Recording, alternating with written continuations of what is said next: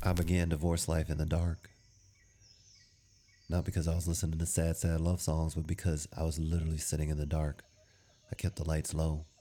I couldn't stand the sight of myself. I went to the bathroom in the dark. I showered in the dark. I brushed my teeth in the dark. I didn't want to look at me. And even if it hadn't been dark, I never would have been able to see myself in the mirror anyway because my self esteem was so shattered. I had resorted to doing affirmations. And I, my affirmations were so intense that I had stickies that had completely covered my bathroom mirror. I left a little bit of space for my daughter so that when she came over and was brushing her teeth and getting herself together, she could see herself, but there was no space for me. One of my boys saw it one day and was like, yo, this is a lot. It was a lot. I am beautiful. I am worthy. I am blessed. I am blessed and highly favored. I am a king. I am a beautiful man. I am incredible. I am thoughtful. I am thankful. I am grateful. I am human. I deserve love. I deserve kindness. I deserve respect. I didn't believe not a thing that I was saying, but I kept saying it over and over and over and over again because saying those things to myself in the morning when I went to the bathroom, when I was going to bed, having little index cards with me, as a man thinketh, so shall he be. These were the things that got me through the day. These were the things that got me just got me got me from sunup to sundown in the beginning. Welcome to the Dating After Divorce Survival Guide. After getting his master's degree in getting cursed out, his second master's in getting kicked out, Eric Payne decided to pursue his doctorate in getting his life right and staying in his own lane. But upon getting all his degrees, he realized he was a fish out of water in this new dating landscape. Eric was 28 years old when he met his ex wife and was newly divorced at 43. The world had changed considerably since the days of StarTAC beepers, Motorola flip phones, and Yahoo Chat. It is vicious out here in these new streets where taking pictures of yourself all day long with a phone and posting them on the internet is actually a thing. The Dating After Divorce Survival Guide is the story of Eric's journey from love and marriage to divorce to dating to hopefully love and marriage once more.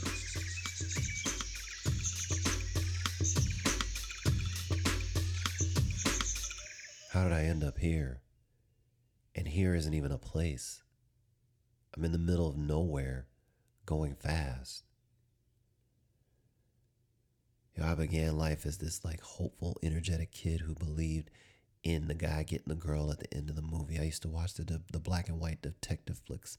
I used to watch the semi-romantic comedies where Peggy Sue, Martha Ann, Betty Lee, whatever her name is, would go running and jumping into the the guy's arm. The guys who always wore the fedora, who was too cool, who was like, "Yeah, honey, I wasn't going anywhere. I love you. I love you so much." I mean, I was also watching uh, Johnny Sokko's Robots and the '60s Spider-Man cartoon where he was always shooting his web into the sky and somehow swinging off of I don't know clouds. But I loved love. I wrote a book of poetry and short stories in my 20s, self published it, and it was all about love, the lack thereof, or the pursuit of love. At the end of Love Jones, when Larenz Tate, my homie in my head from Chicago, and Nia Long, I love her so much, were kissing in the rain, I was damn near bawling, wanting it for myself and happy for them, and they're just actors. I got married with the best of intentions. Maybe not the best preparation, but the best of intentions. And my ex had a boyfriend immediately. Someone that she was taking around with her everywhere. It was devastating to my ego, devastating to me as a husband who thought I had invested a certain amount of time, whether whether I was good at it or not.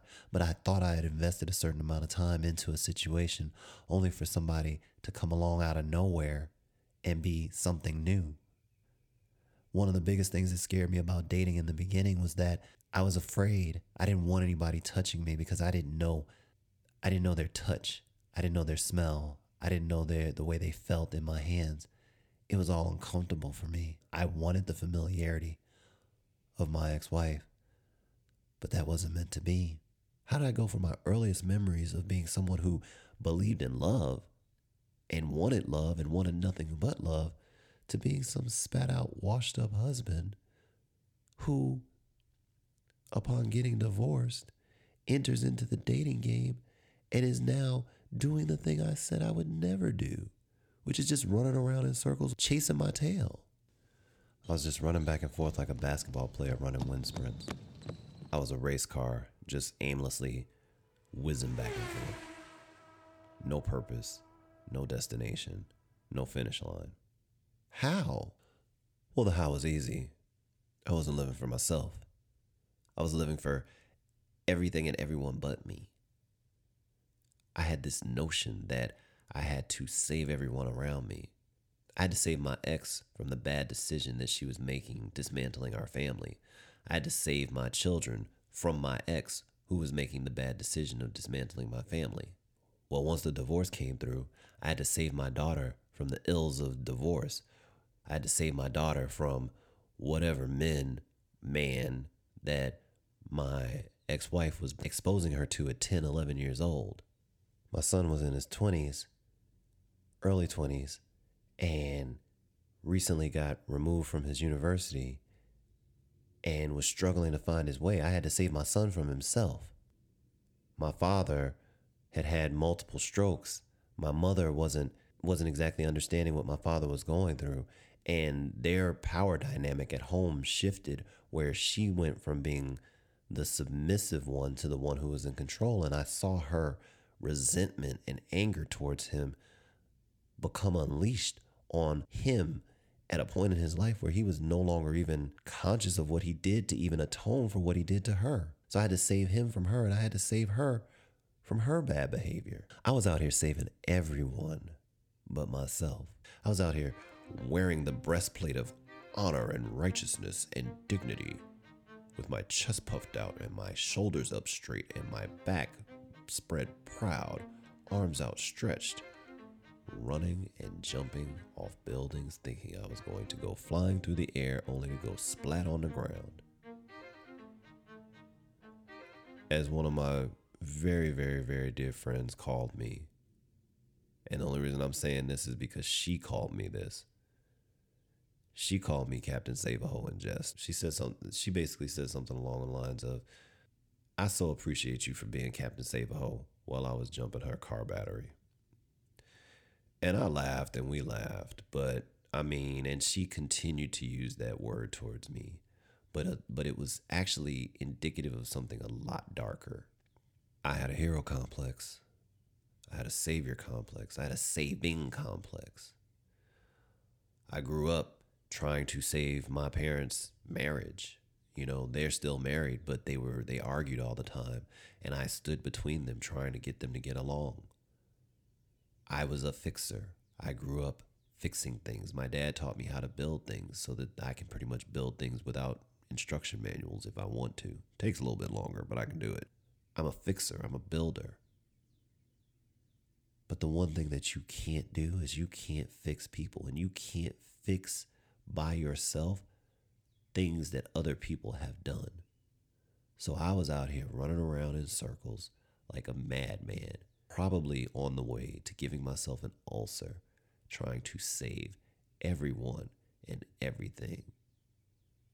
And I just had to stop because I was in no position or condition to be saving anybody. In all of my running around in circles trying to find the next person to be the next woman in my daughter's life, I wasn't even considering that person from the perspective of what were they doing for me, or more importantly, what was I doing for them? I was dealing with a tremendous amount of pain. The amount of rejection that I was feeling was astronomical. My heartbeat raced during waking hours for almost two years straight. I was in so much pain. But I wasn't in pain from just my marriage. I was in pain in general because my marriage was just indicative of my life in general. I lived a life, or so I thought, of rejection. And my marriage was just the icing on the cake of what that rejection was and what that rejection looked like. I was angry. I was angry at the situation. I was angry at myself. I was angry every time I had to drop my daughter off. I was angry every time I couldn't kiss her forehead or kiss her on the cheek or kiss her to the point where she fights me off of her, which happens every day when I'm saying goodnight. I couldn't I couldn't do any of that stuff. I was angry. I was angry that I didn't get any help while I was married. I was angry that I didn't seek out any help while I was married. I was angry that I was so convinced that my ex could never leave me that not because I was all that, but that she wouldn't do something like that. I was just angry. You know, we didn't do that much because money was tight for whatever reasons that are completely irrelevant at this point.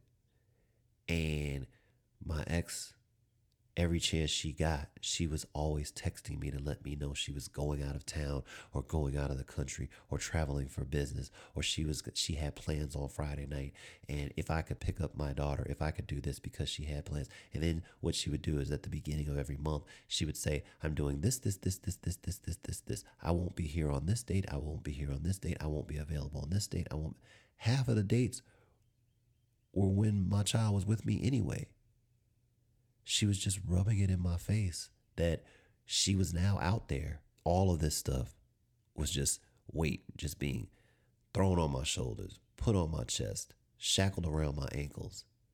And here I am out here trying to get it on with random strangers. And for all of my desire to save my daughter from my ex wife and her deleterious ways with whatever boyfriend she had, I wasn't too much better because nobody I met I would even dream of bringing around my daughter. So I wasn't accomplishing anything anyway. I want to leap over buildings, want to fly over the shores, save the people from the villains, catch the crooks who rob the stores. Write my name upon the sky, and when you call me, I'll be there. Faster than a lightning flash, rushing through the cool night air. Oh, oh, oh. oh. So start ignition, count to zero. I just wanna superhero. Oh, oh, oh. With fearless thoughts, emotions swirled,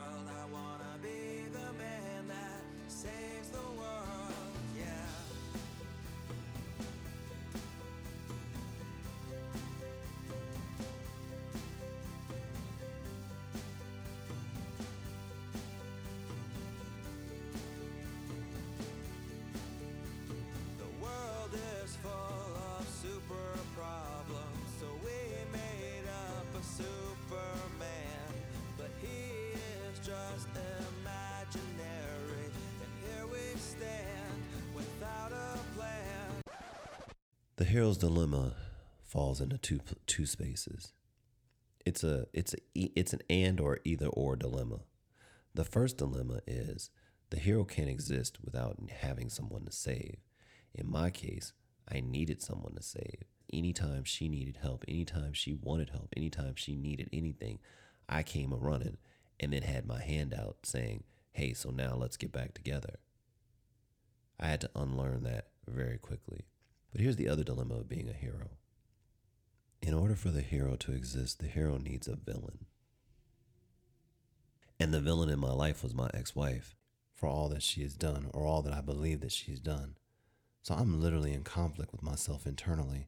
I am at war inside, but presenting a facade of peace to the public, and it was tearing me to pieces. Welp, God and the universe decided to snatch me up out of that hero complex real quick. My son got into trouble based on an unpaid speeding ticket. But he didn't bother to tell anybody. He didn't tell me. He didn't tell anybody because he was going to try and figure it out himself. But he needed to tell me, especially because it was my car that he was driving. So when he went to get all of his stuff cleared up and so on and so forth, I was so angry. I was so angry with him for being dishonest with me, whether he was afraid or not. I was just so angry. And I remember I just went into help mode. What lawyer can I call? What thing can I do? What can I do to make the ticket disappear? Let me call my frat brother who's on the police force. Let me da da da da. I did all this stuff. And then I just stopped and I said, no, I can't do this. I can't save people from their mistakes. I am not a police officer. I am not a fireman. I am not a paramedic. I am not an emergency responder. I am not a first responder. I am not in the business of saving people. And I definitely have no business saving people from mistakes that they are making that are probably divinely allowed so that they can grow from them. So I took my hands off the wheel, literally. I was thinking about all of this at a red light, and I was squeezing my steering wheel so hard, my knuckles were turning white. And for someone like me, that's very hard to do. And I literally just took my hands off the wheel. And I was like, I can't do this anymore. I'm tired of wearing this cape. I'm done. I am done. And I stopped wearing my cape. I put I took the cape off and then I put barbed wire around it so that should I ever decide to put the cape on again, I'll get cut up so bad. I'll be like, never mind. Have you ever had one of those days where you want everyone to know exactly how you feel without having to utter a single word? Well, the Dating After Divorce Survival Guide store has a variety of products that do exactly that. Reasonably priced and in unisex sizes for all, you can visit today at epayne.me slash not my past shirt. That's E-P-A-Y-N-E dot M-E slash not my past shirt. Or you can visit the show notes underneath this episode for the link. Post divorce, my ex wife and I fought almost as much, if not more, than we did when we were married, at least in the beginning. And one of the things that came up around the same time that I was going through all of this was that she had accused me of being in competition with her, to be better than her, to be a better parent than her, to be a better person than her. And that wasn't true at all. I had just gotten a brand new house, and competing with her was actually the last thing on my mind. But she was right, but about what I was doing in the dating space. Dating was wearing me out. It was exposing me for what I was, which was exactly what my friend was saying at work. I wasn't ready. Being able to communicate with people aside, I wasn't ready to be entertaining romance. I wasn't ready to be having someone trusting someone with my emotions or trust or having them trust me with theirs. I wasn't ready. I was tired. And and the the slipshod dating experiences that I had, you know, online dating and whatever, because I was in this pursuit, this pursuit to be better than, this pursuit to compete, this pursuit because I was on some sort of time crunch. There was a time crunch. What was the time crunch? I don't know. But there was a time crunch. I had to get things done before I got too old. I had to get things done so so whatever woman I could be with could have a baby so that there would be enough time between my youngest child and that child so that they could have a decent relationship so they wouldn't be 10 years apart like my youngest child and my oldest child. I have to do this, I have to do that, I have to do this. What? Eric Payne, you are driving yourself crazy on pure conjecture. What are you doing? Stop. Stop you're going you're going to drive yourself crazy or get an ulcer in the process. So just sit down. You aren't ready. So that's what I did. I sat down and I got still and I got quiet. And in spending that still and quiet time with me, it started forcing me to do the very thing I didn't want to do. Being alone and being in quiet space is one of the scariest things that a human being can go through. It's one of the best but it also is one of the scariest because it begins to force you to start assessing what's going on around you, but primarily from your perspective. What am I doing? And why am I doing it? So the question of why sprang up as soon as I got still. Why am I doing the things that I'm doing? Why do I feel as if I'm failing? I mean, my ex wife has a boyfriend, and, you know, my kids are spending time with him, and I don't really feel good about that. But that doesn't really have anything to do with me ultimately. Why am I trying to be with some why am I trying to be with someone? Who told me that I need to be dating? Why am I trying to microwave a relationship? Why do I think I'm running out of time? Why do I think that I have to be with someone for the sake of my daughter? Why do I believe that it's possible to get to know someone to undo 15 years of relationship in 18 months and do better than what I've done when I don't even know what I did wrong to begin with? Because I don't know enough about who I am to even know how to be with other people or what I even want in someone else. I'm here and I can't undo anything that landed me in this spot. But I'm here on purpose. So if I'm here on purpose, then what am I supposed to be doing? And is the what that I'm supposed to be doing chasing my tail trying to be with somebody? My coworker's words to me at work had finally sunk in. Child, you ain't ready. I got still, I got quiet, and I decided to take stock of my life. My effort to date was in direct conflict with the internal affliction of resentment that I hadn't yet resolved. The guy who didn't feel he mattered unless somebody wanted him. The guy who felt abandoned if no one wanted to go places and do things with him. I began to understand why the women whom I met along the way that I really wanted were ghosting me. These women were self aware and they knew enough to know that there was no space for them in my life because I was too self absorbed with my pain. Not to mention my ex wife. And the women who took me on, who didn't have this awareness, were incapable of being anything more than playthings. And I spit them out like gristle, unfortunately. I was tired. I was tired of being at odds with myself, my life, and everyone in it. I was tired of every setback being a roadblock. I was tired of every failure being an endpoint. I was tired of every rejection being venom in my veins. I was tired of being paralyzed by self doubt. I was tired of every word that had been used against me becoming words I was using against myself. All of it was my pain, a pain I had been trying to avoid through pointless pursuits of comfort. I had been looking to others to fill in my blanks, as I had all my life. In front of me was a chalice, metaphorical, of course. In it were all my tears, and was all my pain. It was the thing I feared the most it was to the brim with my shortcomings, my flaws, and my failures. All the ugly and nasty parts, the things I'd rather not deal with, the things I hadn't dealt with. I couldn't be afraid anymore, though. I couldn't avoid being uncomfortable anymore. Without hesitation, I grabbed the chalice, nearly impossible to move because it was so weighed down with all of my emotional weight and pain all the things I had assigned to it. I brought it to my mouth and I drank, and it burned all the way down. But with each gulp, I became less fearful, and when I finished the last drop, there was nothing left to fear. Suddenly, I realized that my pain was my gift, not my curse. It was, in fact, my true power. Through failure, I learned what to do and how to do it, or at least who to seek out to get the information I needed. I realized that my setbacks weren't setbacks at all, they were setups.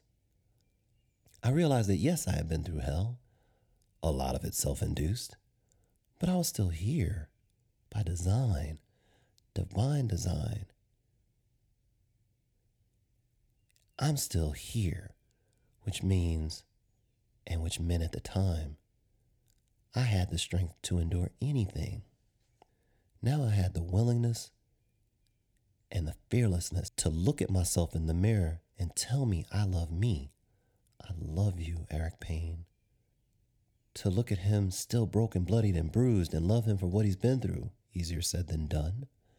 To see this man that I am, but see through the cuts and scrapes and bandages to catch a glimpse of the man I want him to be, who he's destined to be, a man I now have the power and freedom to craft because now that I'm a single man in my 40s, I have the greatest gift of them all time.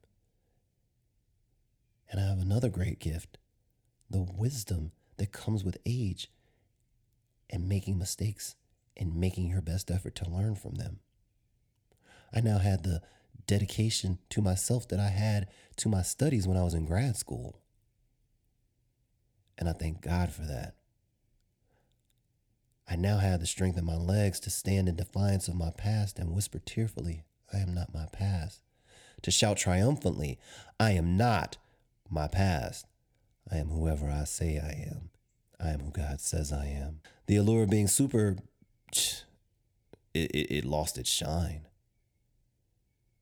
In the face of the power of self determination, a power I had always had and just didn't know, I owed it to myself to make myself into the best version of myself, not the one I had packaged up in hopes that others would accept me. No matter how long it took, no matter how much it took, no matter how lonely I got along the way, no matter how many friends or so called friends I shed. Because I and I alone had to take this journey. I had to do this work on me. I owed it to my children. I owed it to myself. I owed it to every single person I cross paths with on my day to day. And should I ever hit it off with a woman who decides to trust me with the care of her heart, I owe it to her too. I retired from the dating game because it was time to change the game. I want to dedicate this episode specifically to the memory of Kobe Bryant, who unfortunately passed away on January 26, 2020, in a tragic accident that claimed his daughter's life and the lives of seven other people. I took it hard. I haven't been able to talk about it. It's just someone that I admired tremendously from afar and will continue to admire. His work ethic was stellar. It was something that made no sense. And because I have a work ethic, I could relate. Interestingly enough, hours before uh, he succumbed to the helicopter crash that claimed his life, I was watching videos of him on Instagram playing ball and interacting with his teammates when he was on Team USA. I found a quote of his and I wanted to share it. It says, I always wanted to be better, wanted more. I can't really explain it other than that I loved the game but had a very short memory. That fueled me until the day I hung up my sneakers. The part that jumped out at me was the short memory part. I have a long term memory, which I have ultimately used for good, to tell this story to hopefully entertain and maybe educate and empower you guys. But ultimately, my memory and holding on to this went on for entirely too long. If you have a short term memory, it means that things happen and you keep it moving. Because typically, what we do is we remember the past wrong and we hold on to it as being something greater than it actually was. And we remain trapped there, unable to move forward unable to be great. Have a short term memory, let it roll off your back. In no way, shape, or form am I attempting to marginalize anyone's pain, trauma, or anything. But what I'm saying is that you have to get to a point where why you're here is less important than what you're going to do now that you are here. Thank you for listening to the Dating After Divorce Survival Guide. This has been a great season. We'll see you in a little while for the launch of season two. As always, be great, be wonderful, be amazing, be beautiful, and most importantly, be you.